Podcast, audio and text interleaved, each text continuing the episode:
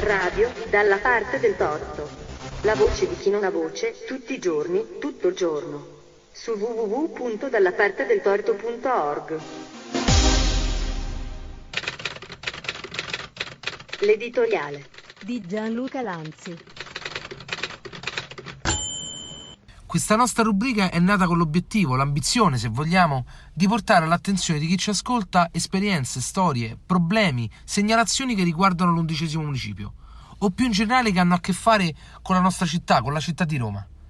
Ci sono dei momenti però in cui la nostra quotidianità, il nostro dibattito pubblico è assorbito da questioni più grandi, di più ampio livello, come è il momento attuale. Penso dunque che sia importante e utile dedicare l'appuntamento odierno alla crisi di governo e alla possibile soluzione che potrà arrivare nelle prossime ore grazie a Mario Draghi.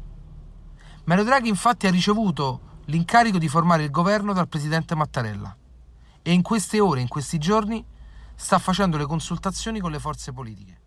Non è ancora chiaro qual è il quadro che verrà fuori dalle consultazioni. Non è quindi chiaro il perimetro della maggioranza che sosterrà Mario Draghi e non è chiaro ancora il programma. Ovviamente sono netti e certi i capisaldi, la gestione del recovery fund, le azioni per limitare il diffondersi della pandemia, ovviamente, e il completamento del piano vaccinale. Ma tutto il resto è da definire e lo capiremo soltanto nei prossimi giorni, soltanto se e quando Draghi scioglierà la riserva e si presenterà di fronte alle Camere per chiedere la fiducia per il suo governo. Avremo sicuramente modo di discutere qui della fine anticipata dell'esperienza del governo Conte bis.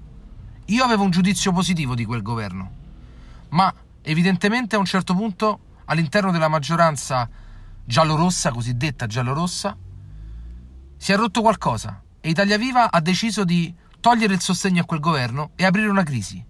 Ripeto, avremo modo di discuterne a breve, credo presto torneremo sull'argomento.